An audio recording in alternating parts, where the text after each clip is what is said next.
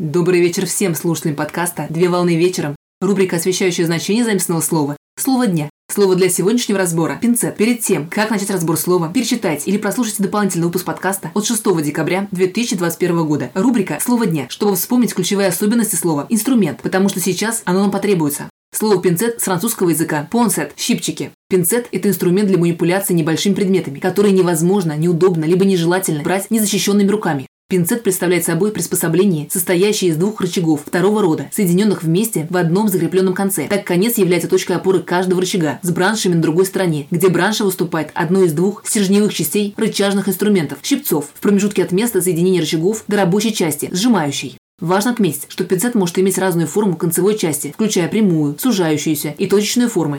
В медицине пинцеты являются основными вспомогательными инструментами, необходимыми при любой операции или привязке. Так различают анатомические пинцеты, нейрохирургические пинцеты и хирургические пинцеты.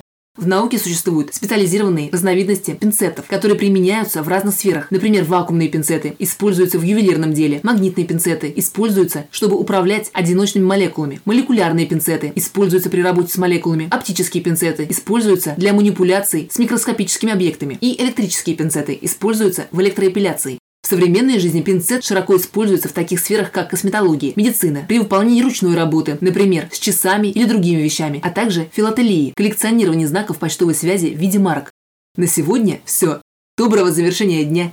Совмещай приятное с полезным. Данный материал подготовлен на основании информации из открытых источников сети интернет с использованием интернет-словаря иностранных слов.